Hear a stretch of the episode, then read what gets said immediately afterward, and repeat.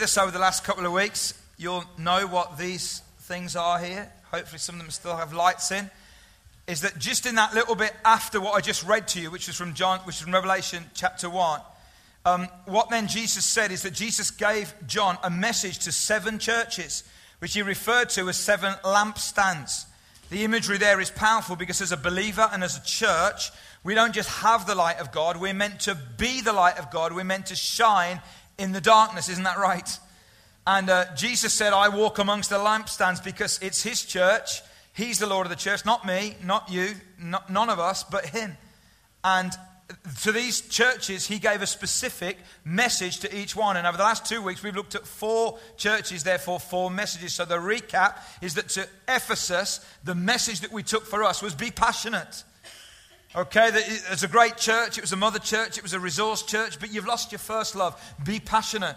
Then to the church at Smyrna, the message that we received from that was be faithful. You know, be faithful, endure patiently. And then last week, if you'll remember, and we did some grown up teaching last week, didn't we? We looked at the church at Pergamum, and the message there to Pergamum was be watchful. You know, watch what you tolerate. How tolerant is too tolerant? Watch teaching, watch behavior, watch lifestyle, be watchful.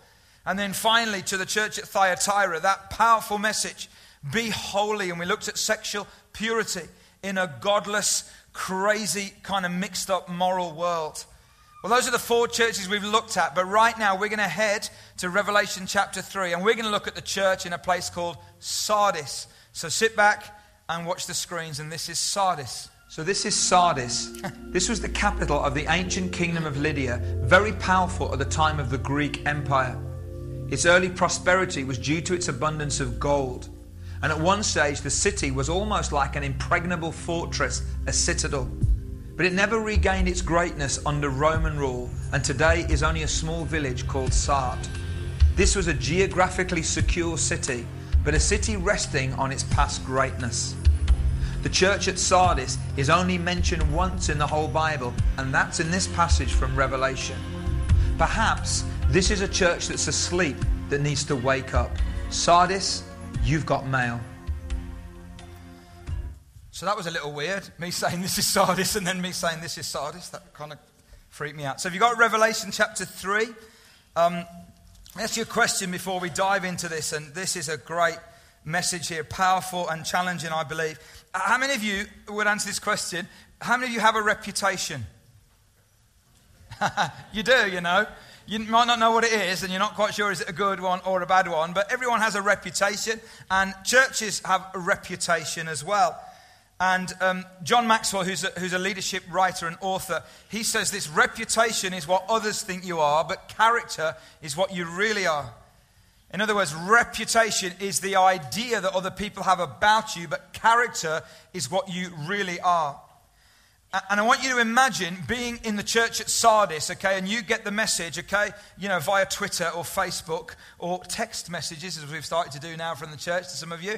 Um, uh, as you get the message that actually the apostle, there's a, a message from Jesus via the Apostle John that's going to be read out on Sunday morning or Saturday morning or whenever they met. And you'd be so excited. You'd all gather together. You'd all be in your best. And some of you would even sit at the front because you wanted to hear this amazing message, okay? You'd even move seats for this amazing message. And I want you to imagine being gathered and being sat together and waiting for the message that Jesus has to you as a specific group of people, a specific community of believers. Imagine how you would have felt when you heard the message as it was read out. Revelation chapter 3.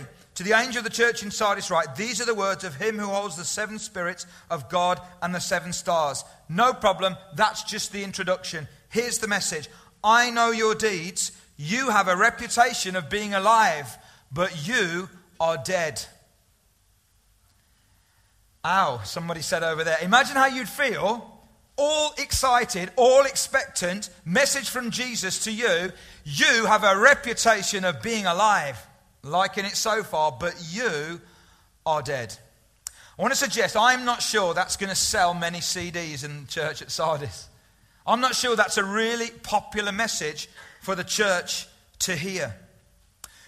Who likes crime programs? Anyone like crime programs? CSI? Any CSI fans in the house? How about some of the British classics like Silent Witness, The classic, the most believable one has got to be Midsomer Murders, hasn't it? I mean, it's got to be, I mean, they're true. It is true. There are so many English villages like that with dead bodies all over the place. It's so true, isn't it? And, and when you watch one of these crime programs, they nearly always start with a dead body. And they nearly always then, someone does an autopsy on the dead body, and the cause of death is not what we first thought. They're nearly always the same. And when you look at the dead body, and you think, oh, oh, it's died this way, but then some bright spark comes along, does an autopsy, and finds something under the fingernails or something. So you realize that what caused the death was not what we first thought it was. What we're going to do this morning is that we're going to do a little autopsy on the church. And we do a little autopsy on a believer. Because what Jesus is saying is that it's possible for a believer and or for a church to be dead. And so we're going to look at the signs of death. We're going to look at what causes a believer or a body, a church, to actually die. And to understand it in Sardis, we need to understand a little bit about the context historically for the city. Sardis was once a great city.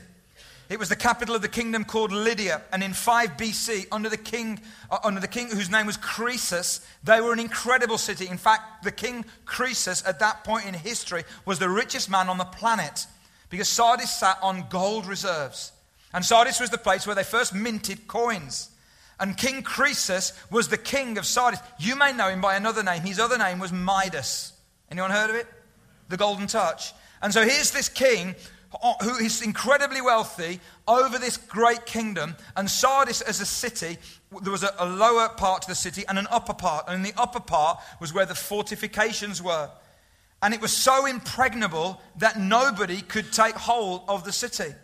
And so if you lived in Sardis, you said, you know what? What our reputation is, we're rich, we're secure, we're impregnable, we've got it all made.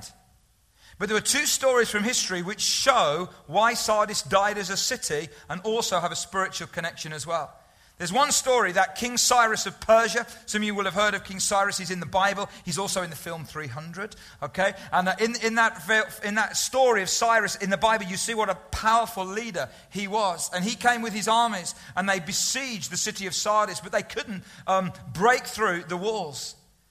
And then one night, uh, a, a soldier in Sardis, his helmet fell off outside the city and rolled down the hill.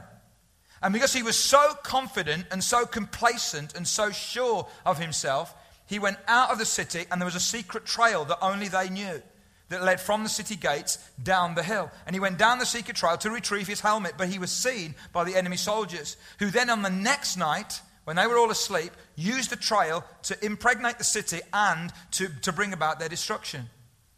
Uh, years later, there's another story about, again, a, a, siege around Sardis, and they can't get in. And then they notice that there are a group of vultures. I don't quite know what a group is, probably a flock, I'm not sure. But there's some vultures, and they're on a section of the wall. And the soldiers think if the vultures are on the wall, that means there's no people the other side. That means that's open. And in the dead of night, they took the city by that weakness in the wall. And when you look at that in a historical background, what's happening is that actually the people of Sardis were so complacent, so apathetic, or so sure of themselves that they didn't realize that they were asleep. And while they were asleep, the enemy took their city. And so, that as a background, Jesus is saying to the church listen, guys, you can also be like that. Spiritual death comes as a result of apathy, complacency, familiarity, summed up in the concept that you are asleep. You're asleep. You're asleep spiritually, and so in the night, you are vulnerable because you are asleep. And so, the message for us as a church, guys, this morning, as an individual, that we've got mail, if you like, Merlin, if you can flip that, is that we need to be awake.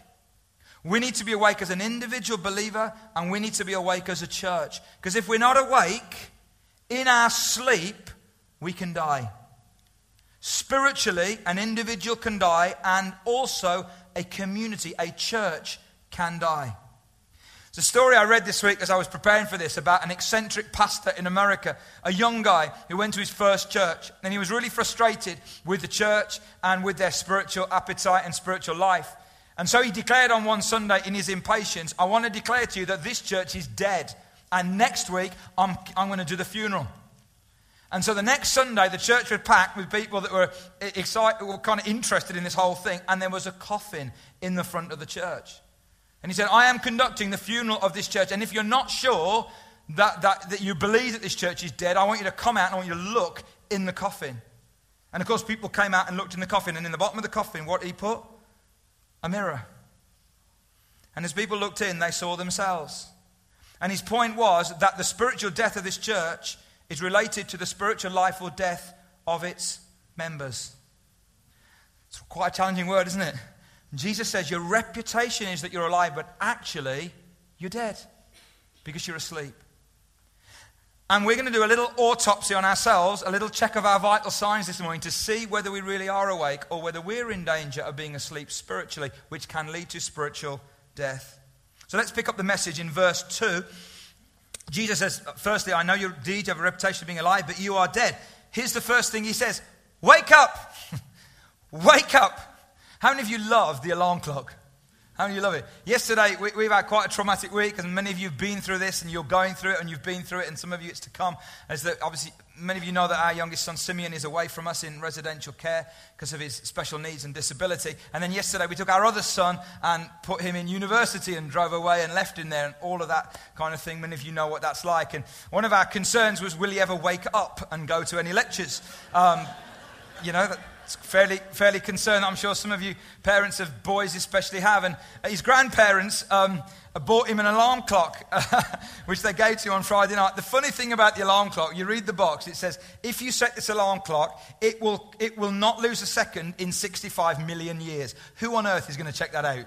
Do you know what I mean? That's ridiculous. But the alarm clock, we set the alarm clock up in the room, and what happens is that when the alarm clock goes off, the light, the, the, the, the, time that it is, it goes by infrared, and it's big light on the top of the ceiling. So that's meant to, meant to wake him up because the alarm goes off and the time goes up on the ceiling. The thing is, there's a really big snooze button, which he found straight away. He says, It's fine. And just get hitting the snooze button. And I wonder how many of us hit the snooze button spiritually, don't we? There's an alarm bell, bang, snooze button gone. Alarm, snooze button gone. And Jesus is saying to this church, You are asleep. You need to wake up. You need to wake up. Now, that's true as an individual. Paul says, If you think you're standing firm, be careful that you don't fall. In other words, if you don't want to die spiritually, you need to be awake. You see, when you're asleep, you do things that you'd never dream of doing when you're awake. Have you noticed that? And when you're asleep, you never know you've been asleep until you wake up. And so, what happens to us spiritually is that we end up living in a state of sleep. So, my question to you is Are you flirting with something that is dangerous for you spiritually? Because that's the kind of thing we do when we're asleep. And what about as a whole church? Is it possible for a whole church to be asleep? You know, the average time in America and Britain when a church begins to decline is around about 30 years. Isn't that interesting? The average time when a church begins to decline is around about the 30 year mark, which of course we are at, just gone. And, and what happens is that the seeds of decline in a church that ultimately lead to death, they come around this whole area of sleep. They, they, they come around, before sleep, they come around this whole sense of apathy. The word apathy is a compound of two words. It literally means without feeling. In other words, when we start to get apathetic about our spiritual life and about our community and about our God and about what's going on, when we start to get apathetic, that is the start of a decline that leads to death. And, and let me give you some modern phrases that sums this up. Am I bothered? Whatever. You see, when we get into a spiritual state as a church, when it's am I bothered? Whatever, we are in big trouble. We're in big trouble. And, and what happens is that the church, often a church, gets lulled into this state of sleep, sleepfulness by focusing on what it was in the past rather than by what it's meant to be in the present. And so, and so we can tell stories about how great we were, but that's the sleep, and that's the seeds of our own destruction. And I want to say to you this morning, guys, and many of you, you're visitors and you're here with us, and that's great. We love that. Brilliant. Have a great time. lots of you, you consider this to be the church that you're connected to, the part of the body of Christ. We're a part of the whole body in this place, across this region, across this nation and world, but you connect to, to, to us as a community of people. I want to say something to us. when we're through changing, we're through. When we're through changing, we're through. We have to stay changing all of the time. Because if not, we can get lulled into a state of being asleep, which is spiritual death.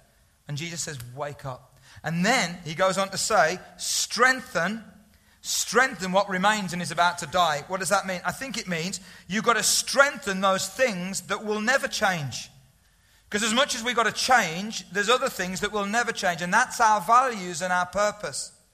So our values and our purpose must never change, they must be strengthened. Everything else must change our methods, the time we meet, the way we meet, the songs we sing, the way we sing, all that stuff, that all has to change and keep changing. But our values and our purpose and why we exist, that must be strengthened because that's what really remains. You know, when, when, when the Apostle John wrote this, he, he probably wrote it with some kind of feather on some papyrus. And if he was to preach to a church, he would just have a very loud voice. When I prepared this message, I did it on a laptop. And I'm preaching with a Madonna mic around my head. But it's the same message, isn't it? You see, the, the, the, the communication style has changed, but the message is the same. And that has to be what happens.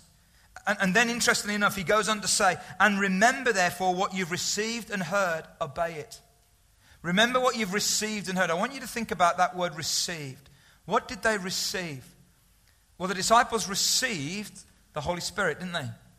Jesus, the Bible says in John chapter 20 that Jesus breathed on them and they received the Holy Spirit. In Acts chapter 2, they were waiting and they were, you know, in that upper room and they received the Holy Spirit. They rece- remember what you have received and what you've heard and obey it. Live in it. Live in it.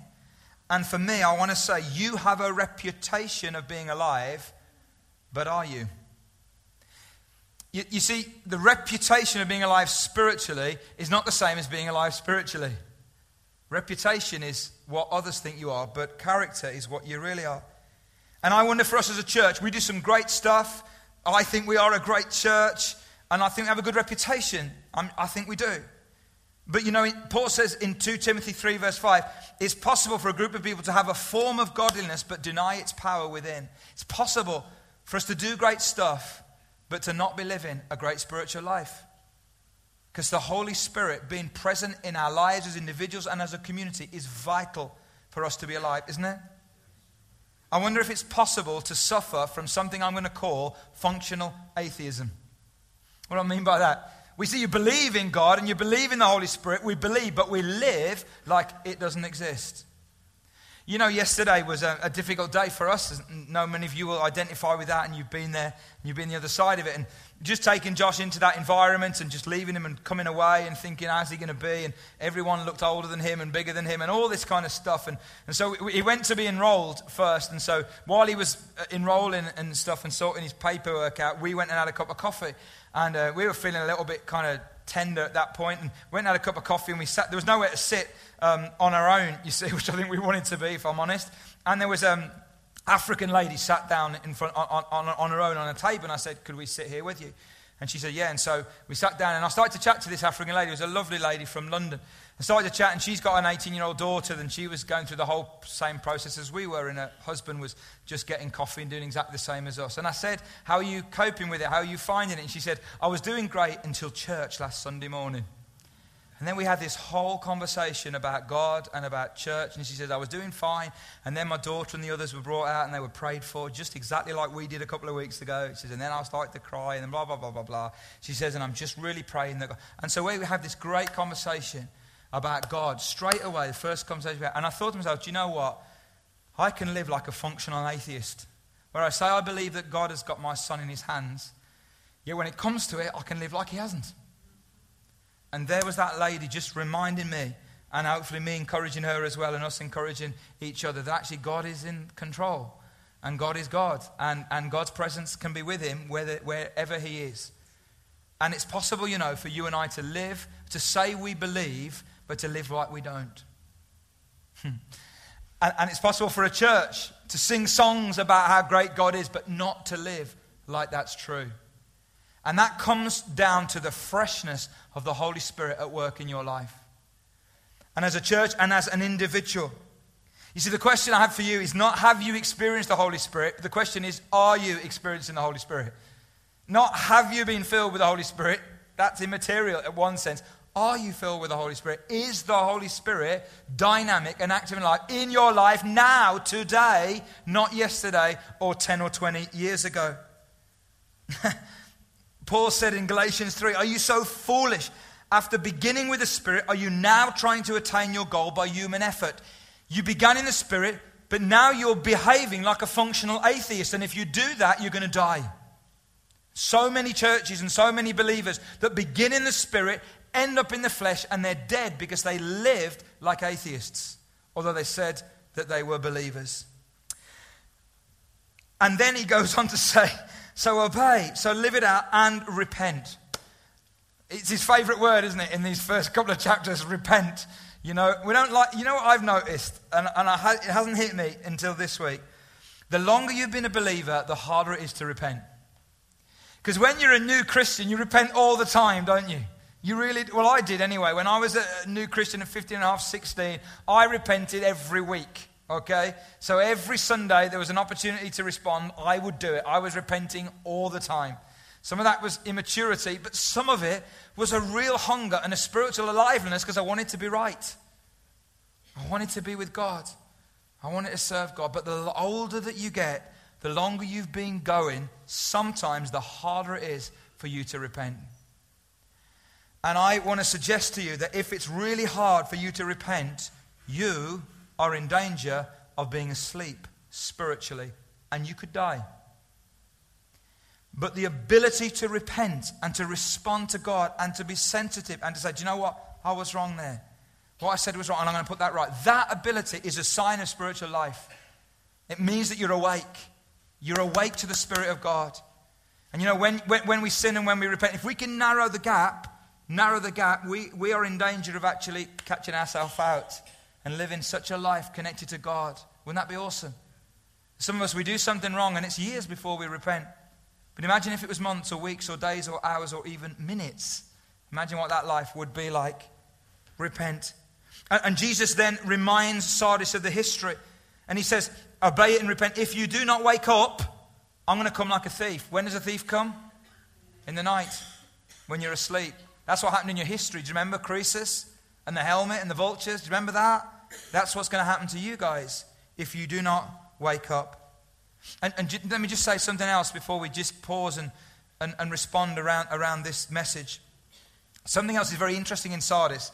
In Sardis, there's no Orthodox Jews to give them a hard time. There's no false teachers like the Balaams and the Nicolaitans that we've looked at. There's no Jezebel spirit there. There's no persecution. Everything is really nice, easy, and can I dare say, middle to upper class. Can I say, when you are in a condition like that, you are at your most vulnerable spiritually. That's the worst place for us to be spiritually. When there's no persecution, no difficulty, and everything is so easy and comfortable, that is the most dangerous place to be as a Christian. But when there's that agitation, and when there's that challenge, and when there's that threat, then it keeps us awake keeps us awake. And he ends up the message by saying in verse 4 You have a few people in Sardis who have not soiled their clothes. That's a reference to men chopping off bits of their bodies, which you really don't want me to go into on a Sunday morning. So we'll just leave that, okay? Um, uh, uh, they, they, they will walk with me dressed in white, for they are worthy. He who overcomes will, like them, be dressed in white. I'll never blot out his name from the book of life, but will acknowledge his name before my Father. He's saying, listen, there are some guys, some amongst you, you're not asleep. You've not sold your clothes. You're not asleep. You're not like that. You are awake. And to you guys, I'm going to give white to wear because white is a symbol of victory as well as purity. And so he's saying to this church of Sardis, you have a reputation, but listen, you've got to wake up. If you do not wake up, you are going to die, individually and corporately. And I love the sense in which he's saying to, I mean, I can, imagine, can you imagine what it would have been like to hear that message? But I tell you what, if it was me, I was saying, do you know what? Is that me? That could be me. God, please wake me up. See if there's anything in me that is asleep, because I don't want it to be asleep, because I want to be awake to you. Amen? Why don't we pray? Father, we thank you this morning that you're an awesome God, and Lord, you, you come to us through these ancient texts and God, just such a way of these texts are alive. That's because your word is alive, sharper than any two edged sword. They're not, this is not history that we looked at this morning. This is reality. This is eternity. This is now. This is here. This is us.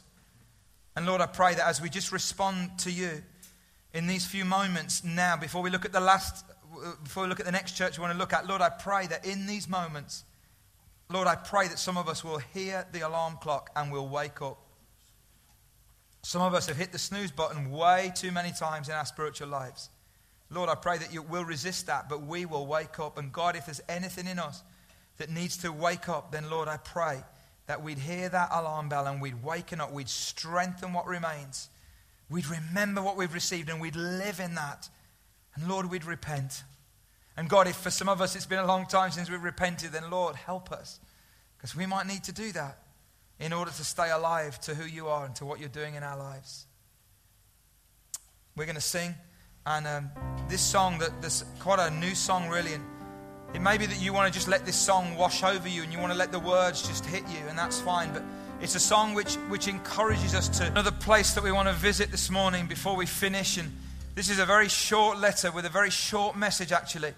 Um, which is unlike any of the other messages, and we're just going to look at the introduction in a moment. But just before I do that, just to say that I do really believe that there are people here this morning, and you're going to need to hear the message that this church brings, that was brought to this church. You need to hear it.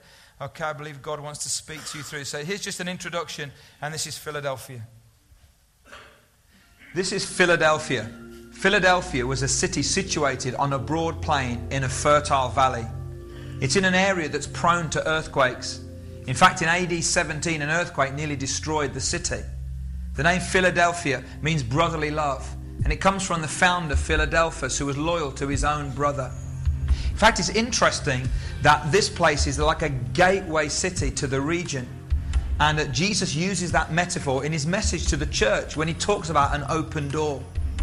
This is a city that honored its heroic sons by putting their names on pillars the, on the buildings all around the city.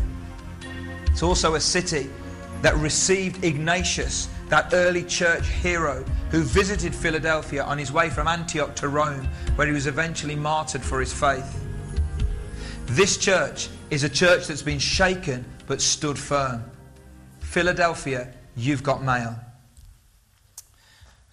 Have you ever been in a time in your life and you've thought like this, when is this all going to stop? Anyone ever been there? Or when is this going to change? Or when is this going to be over? Or when am I going to stop feeling like this? Does anyone know what I'm talking about, or is it just me? Well, the people of Philadelphia lived their whole lives with those kind of questions. Because Philadelphia was, was in this fertile valley, it was on a plain. And the problem was, it was also on a geological fault line, which means that there were earthquakes that would happen at any time. And obviously, there are people in our world right now that live in places like this, and you can't imagine, can you, what it's like to live like that. You must live with almost a constant sense of anxiety and a constant sense of helplessness and at times hopelessness. Because you think at any moment something's going to happen and it will totally be out of my control. There's nothing that I will be able to do. It'll just happen, and my whole life will change, and there's nothing that I can do at all. And that was how Philadelphians lived because of where they were situated. This letter is unlike any of the other seven letters because there are no words of rebuke here. To a people who live in anxiety, to a people who live in a sense of hopelessness and helplessness and out of control, Jesus doesn't bring any words of rebuke. He just brings a massive encouragement. And I believe, as I've been preparing for this, that there are some of you here and you live in Philadelphia. In your life right now, you live in Philadelphia where things are happening around you and you feel totally out of control. You feel totally helpless and at times you feel hopeless. And I believe that God has a word of encouragement for you this morning. And you see, the word that comes to them and that comes to us, we've got mail this morning, is be hopeful. That in the environment you live in, which feels hopeless because it's outside your control, you can be hopeful today. And the clue to how you can be hopeful is found in the text. I'm going to read it to you, and I want you to tell me or listen whether you can see the word that repeats, which is the key to living in hope. It says this These are the words of him who is holy and true, who holds the key of David. What he opens, no one can shut, and what he shuts, no one can open. I know your deeds. See, I have placed before you an open door that no one can shut. I know that you have little strength, yet you've kept my word and have not denied my name. I will make those who are of the synagogue of Satan, who claim to be Jews, though they are not, but are liars, I will make them come and fall down at your feet and acknowledge that I have loved you. Since you've kept my commands to endure patiently, I will also keep you from the hour of trial that is going to come. I am coming soon. Hold on to what you have so that no one will take your crown. Him who overcomes, I will make a pillar in the temple of my God. Never again will he leave it. I will write on him the name of my God and the name of the city of my God, the new Jerusalem, which is coming down out of heaven from my God. And I will also write on him my new name. He who has an ear, let him hear what the Spirit says to the churches. What's the word that repeats? I, all the way through that. It's just I, I, I. And I want to tell you the reason that you can be hopeful today is nothing at all to do with you. And you might think, oh, I can't be hopeful because of my circumstances, because of my situation, because I'm powerless, because I can't control it, because I don't know how to get out of it, because I don't know when it will change. You will never be hopeful if you live in that. You will only be hopeful when you look to the one who says, I am He. I am the one, he says, who holds the keys. That's an awesome thing, isn't it? Yesterday, when we were taking Josh there, there was nothing we could do until we got the keys to his, his apartment and the keys to his hall of residence. And uh, there's nothing we could do. But when we got the keys, we could get into the doors and we got into the rooms. And then when we got into the rooms, I said to him, This reminds me of the sitcom that you probably won't have heard of called Porridge. Anyone know what I'm talking about? In fact, I said to him, I, I wonder if they'll let you, I wonder when lockdown is. Or whether, whether they'll let you out for some exercise once a week. But, but there's nothing we could do until we got the keys. But when you have the keys, the empowerment is amazing. And Jesus says, I am the one who holds the keys. And you might say today, you don't know how locked up my situation is. Well, I don't know how locked it up, but he's got the keys. He's got the keys. And I want to just go through nine things in five minutes of what Jesus says, all, all that are all about I. He says, I hold the keys. You might think this door will never open, but you don't know. He's got the keys. And if he's got the keys, that gives you hope.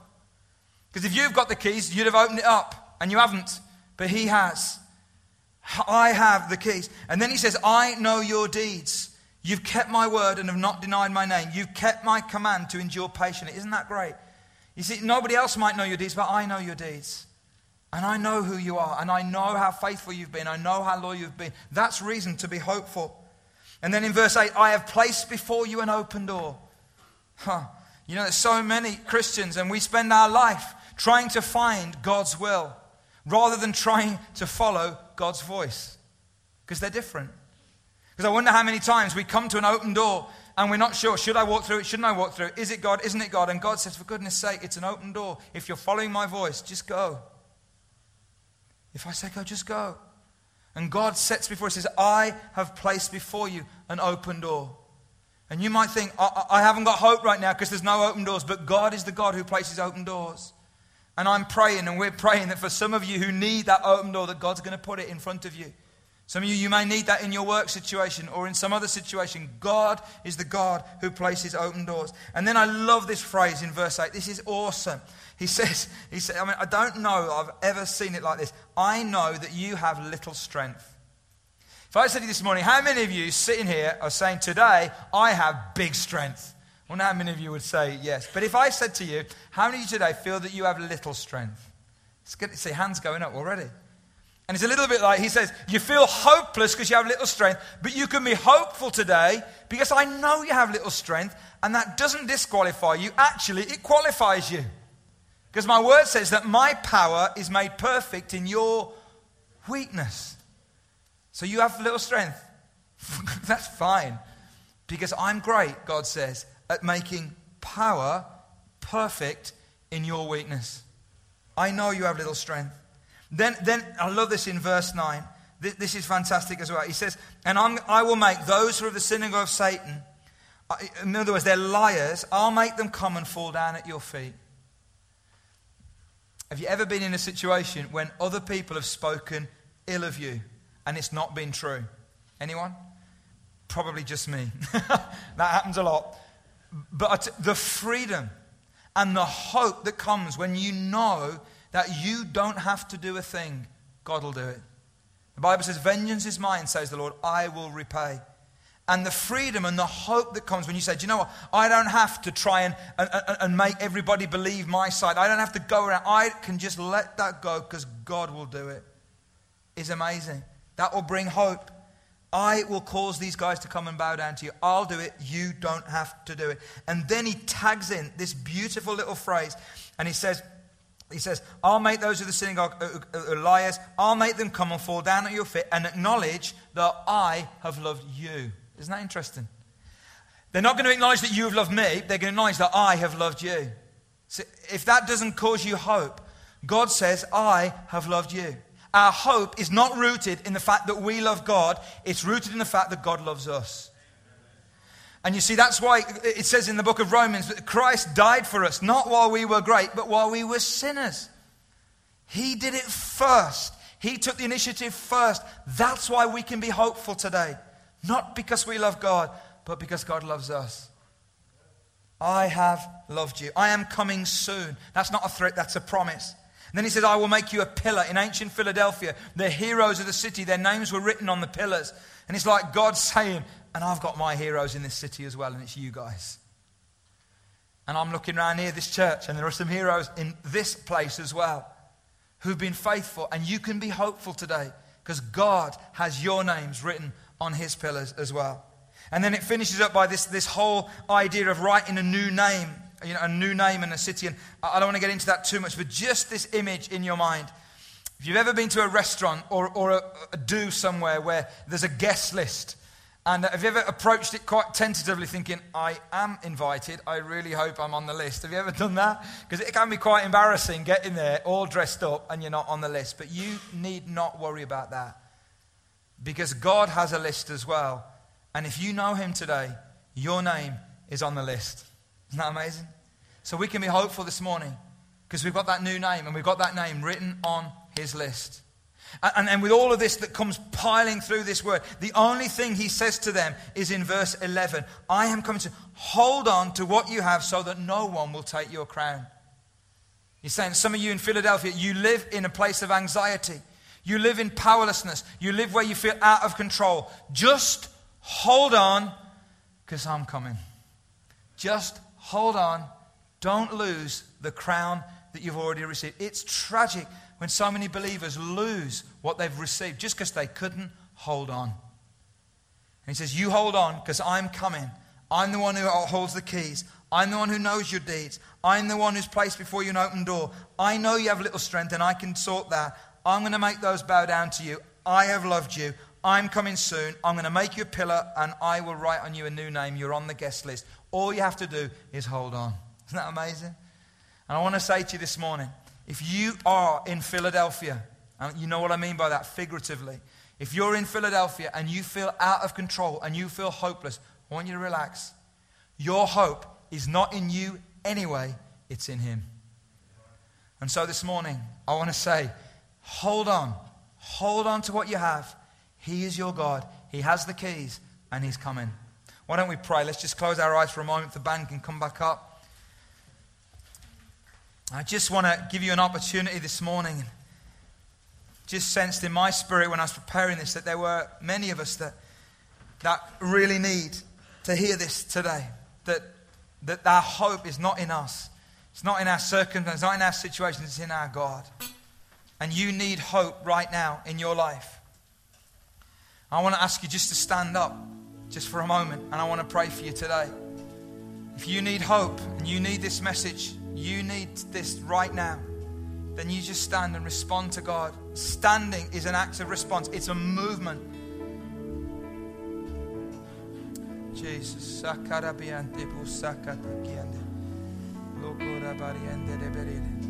If you're sat down and someone's standing, would you just reach out a hand, put it on the shoulder? Don't say anything, I'll pray, but just so they know that they're not alone. Philadelphia was, was known for its brotherly love, for its loyalty, for its commitment to one another.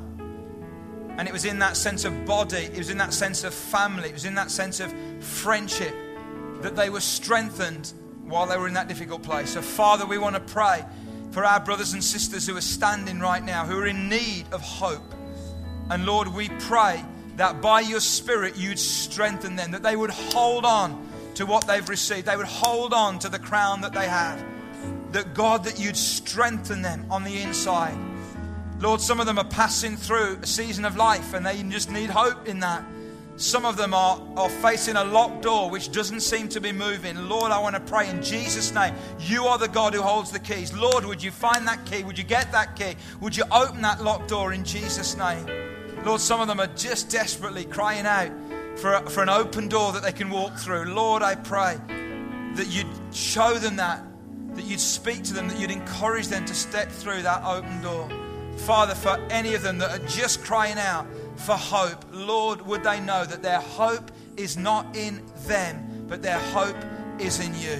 Our hope is in you. Our life is in you. Our future is in you. And Lord, we just recommit ourselves to that again today. Father, help us, I pray, in Jesus' name. Why don't we all stand together as a body and we're going to declare some truth this morning as we sing this song that we know well.